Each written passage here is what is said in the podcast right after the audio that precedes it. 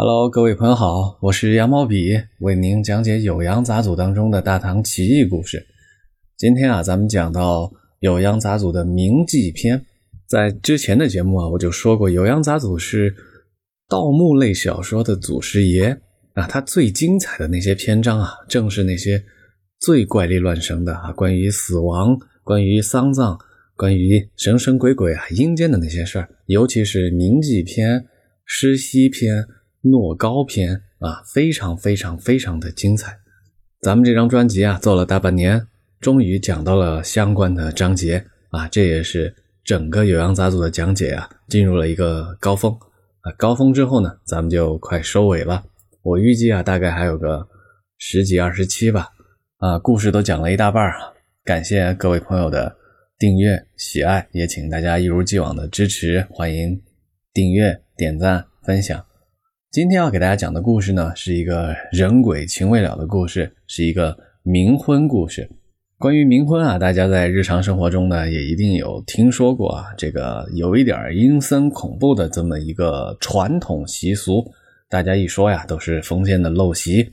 咱们日常生活中听见的冥婚是什么一种场景呢？往往是啊，一家啊，他的儿子或者女儿死去了，然后活着的他的父母呢，给他找了一个。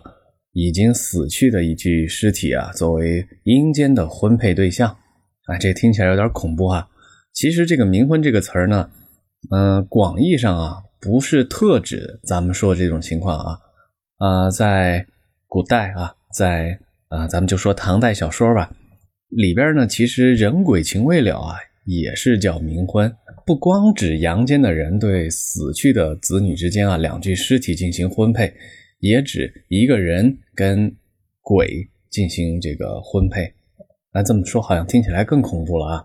啊，就广义的来说啊，一种是人和鬼的冥婚，一种是啊鬼和鬼的冥婚吧。今天咱们要讲的《酉阳杂俎》里这个故事呢，就是一段人鬼情未了的故事。哎，您听我往下说吧。这故事呢，不是发生在唐代，而是一个南北朝期间的故事，被段成式记载到了《酉阳杂俎》当中。主角叫崔罗实，他来自清河崔氏啊。清河崔氏古代一个有名的名门望族啊，属于北朝哈。崔罗实呢，是崔家的一个翩翩美少年，年少有佳名，二十出头啊，他的好名声已经传遍了乡野。哎，咱们知道中国的科举制度啊，是隋唐年间才开始正式的实施和推广。那之前通过什么制度来选拔呢？叫察举制啊。在魏晋期间是察举制，这个年少有佳名的崔罗实啊，就被当地的长官推举，他可以出去当官了。故事呢，就发生在崔罗实出去上任的路上。他走到了长白山，这里有一座夫人墓。这个长白山啊，不是东北的长白山，而是在山东啊，也有一座长白山。它虽然它的名气没有东北的长白山那么有名，但历史上呢也是有一些事迹发生在这儿的啊。一个当然就是我们今天要讲的这个鬼故事，还有呢，比如说隋末的著名的啊，有一场农民起义啊，也是在这儿啊。咱们接着说啊，刚不是说崔罗实要去当官上任吗？他经过这个地方啊。发现这个地方不简单，忽见朱门粉壁，楼台相望，红色的大门，白色的高墙，啊，又是楼又是阁的。哎，这有一座大房子、大院子。忽然啊，有一个青衣人出现了啊，青衣的一个侍从啊。这个青衣人啊，就跟崔罗实说：“我们家的女郎啊，想要见崔郎，请您哎进来参观，进来玩。”崔罗实就恍然下马，跟着这个人往前走。他走过了两重大门，里边又有一个青衣人走上前来跟他引路。崔罗石越走啊，觉得就情况不对了，他就跟这个青衣人说：“我呀是在奔波的路途当中，忽然就接到了您的这个邀请和召唤哈。平时咱们家呀就不熟哈，日常也没什么交情。”我就不宜再往深入再走了。门里的这个青衣人就说呀：“我们家的女郎啊，是平陵刘府君的妻子，世中无志的女儿。府君呢，已经先离开了。女郎想要见您，哎，您就跟我走吧。大家注意啊，这几句话里边可是有玄机了。崔罗实是南北朝时期北齐孝昭年间的人，里边的青衣人说，我们家女郎是平陵刘府君的妻子，世中吴志的女儿。这个吴志是谁啊？吴志可是三国时期曹丕的那四个好朋友，曹丕四友之一啊。三国时期的人，这就听出来里边应该不是人了。崔罗实听完这边的邀请呢，就接着往前走，哎，大大方方往前行。进去啊，就坐在床边。那个所谓的女郎呢，在窗户外的东边站立着，她也就进来跟崔罗实聊天。两个人啊，聊着非常的投机啊，叫叙温良。这个叙温良啊，听起来像是言情小说的桥段啊。聊聊今天的天气，聊聊人生的境遇，聊得非常好。还有两个婢女啊，拿着蜡烛在旁边。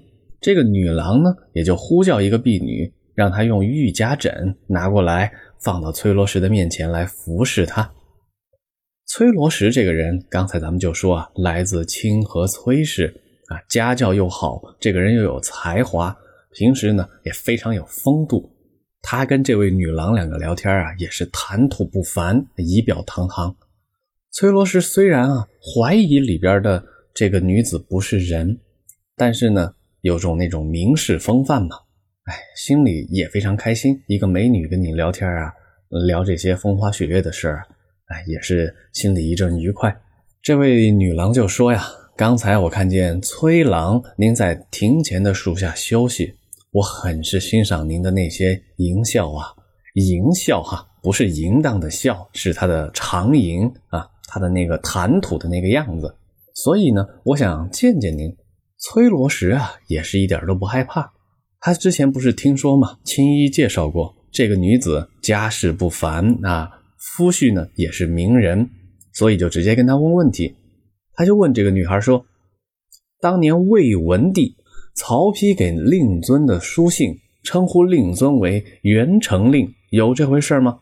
崔罗实那可是真不害怕呀，逮着个女鬼跟他考古来了，聊一些历史上的事这位女郎就说呀：“家父啊，吴志，当年做元成令的时候啊，那一年正好是我出生那一年，哎，就告诉他了三国时期发生的事崔罗实啊，再跟他去谈这些。三国时期啊，史书上记载的这些往事啊，女孩呢也都跟他回答，跟曹魏的历史啊全部都相符，还有一些历史上没有记载的细节啊，女孩都讲得清清楚楚。这些话呢没有记录下来，也没有流传下来。崔罗实还问这个夫人啊：“您尊夫刘氏，他到底名讳是什么呢？”女郎有说呀：“先夫。”是刘孔才的第二个儿子，名尧，字仲章。刘孔才是谁呢？是刘少，也是三国时期的一个著名的文学家哈。这个女郎啊，这个夫人吧，就接着说：“我的丈夫呢，不久前有罪被抓，就一去不回了。”哎，但大家注意啊，这个女郎说的时间点跟崔罗实可不是一个时空哈。聊完这些。崔罗实于是起身告辞，哎，说我该走了，我还有事儿，我还要去赶着上任呢。女郎又跟他说：“崔郎君啊，十年之后我会跟您再重逢，到时候啊，咱们再一同度过后边美好的时光。”这话听起来啊，又有点瘆人了哈。但当时的崔罗实呢，还沉迷在那个跟女孩交谈的愉快当中，也没注意。崔罗实还把自己的玳瑁簪子留下来作为纪念，女郎呢也取下自己手指上的玉环赠予了崔罗实。当崔罗实离开这间大宅院啊，跨上马前行几步，他再回头一看啊，只见到了一座大坟，那些什么亭台楼阁呀都不见了。等他到了历城，山东历城啊。崔罗氏越想越觉得这事儿啊很不吉利，他就请了一个和尚来给他做道场，然后把这个女郎送给他的玉环，这个女鬼送给他的玉环啊，也就布施给了僧人，自己没敢留下。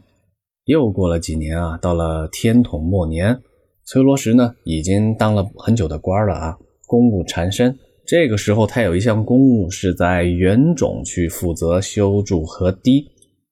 到了这个地方，他在帐篷里啊，在自己的帐中，跟他的一个幕僚济南的啊西书部就谈到了当初的那回事儿。一边说呀，他就一边流泪。算日子啊，今年正好是第十年，也不知道当初说的十年之约这件事儿该如何了结呢？说完这话呢，崔罗实在园子里吃杏啊，吃着水果，忽然就看到了一个人。这个人啊，没头没尾的跑来，就跟他说了一句话：“现在我要向您通报女郎的消息。”说完这话呀，那个报信的人又不见了。崔罗实连一个杏都没吃完就死掉了，应该就是跟那个夫人啊。赴十年之约，崔罗实当官呢，当了十二年，在郡里当公曹。这十二年期间啊，干活是非常的出众，州府呢都很看重他，还想提拔他升官呢。结果现在啊，就这样没头没尾的就去世了，众人呢也无不伤感叹惋。这就是《酉阳杂俎》当中记载的崔罗实故事，一个。人鬼情未了的冥婚故事，这故事呢流传是非常的广的。呃，咱们再关联一些之前的知识点啊。段成是晚唐时期的有名才子，跟李商隐和温庭筠是齐名的三人并称三十六。他记得这个南北朝时期的崔罗实故事啊，在李商隐的诗歌当中其实是作为典故入了典的。李商隐的诗歌呀，大家是相对熟悉的。他的特点呢，擅长写那些凄厉的爱情啊，里边就有这么几句：“人间岂有崔罗实，天上应无刘武威。寄问钗头双白燕，每朝珠管几时归？”哎，直接就把崔罗实化为了典故。在后来啊，《太平广记》里啊，也是能找到这故事的。啊，说到这个，咱们就再展开聊几句冥婚吧。啊，哎，之前啊，在故事开头我也给大家简单介绍过。啊，故事讲完，咱们再认真的、好好的说一下冥婚。冥婚这个事儿啊，咱们从《说文解字》啊，从字面意思上来先解读解读。冥啊，就是幽也。冥本意呢是昏暗、幽暗的意思，引申呢成了阴间的意思。冥婚啊，所以又被称为。阴婚，阴间的婚配，说的是已死的男女啊，在阴间结为夫妇，合葬到一处。啊，《辞海》是这么解释的，说叫旧时迷信，替已死的男女举行婚礼，叫冥婚。中国古代生活词典呢，解释也差不多啊，阴配、阴亲。冥婚是指已经亡故了的男女举行类似生人的婚礼，属于典型的虚合婚姻。哎，这都是现代人编的词典啊！在中国古代丧葬文化这本书里啊，有进一步的解释，说是把素不相识、毫无关系的一对男女死后埋在一起，又称鬼婚、幽婚。它是一种鬼魂崇拜的表现，主要是什么呢？是活人惧怕亡魂返家作祟，想通过冥婚来替死人解决活人一样的实际问题啊，从而求得心理平衡。那这个东西在历史上啊，咱们是怎么来看呢？其实历史上啊是早已有之啊，最早呢可能早到殷商时期啊，民间就有；那到魏晋啊，屡见不鲜。那甚至在《三国志》当中有记载哈，《三国志》的《邓哀王冲传》当中就记载了这个事儿。邓哀王是谁呢？曹冲啊，著名的曹冲称象那个曹冲，曹操的小儿子。曹冲十三岁就夭折了，曹操十分痛心，就给他找了一个真实的王女合葬在一起。还有一个事儿啊，比如说是到了魏明帝曹睿啊，他八岁的爱女曹叔啊也夭折了之后呢，被封为平原仪公主，然后又给他找了一个真后的从孙啊真皇跟他合葬，这都是冥婚在三国时期的著名的一个。案例吧。到了魏晋南北朝时期啊，冥婚在皇宫当中呢也流行开来，还都是活人，因为思念和特别关爱自己已经死去的这个幼子幼女啊，就另外找了一具尸体跟他合葬。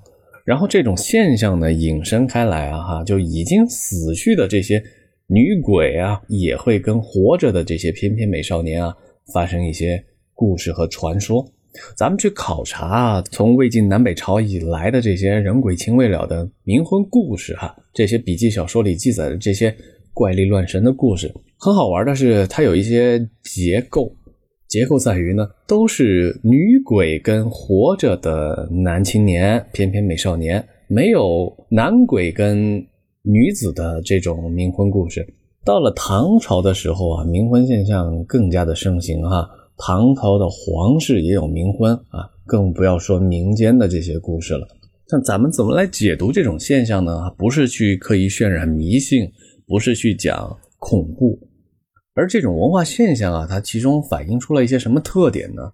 第一个呀，咱们能看出的是对鬼神文化的一些崇拜啊。在中国几千年的这种鬼魂的信仰当中呢，鬼其实是一种。跟人是对应的转化方式，那它也应该有人一样的一些诉求和欲望。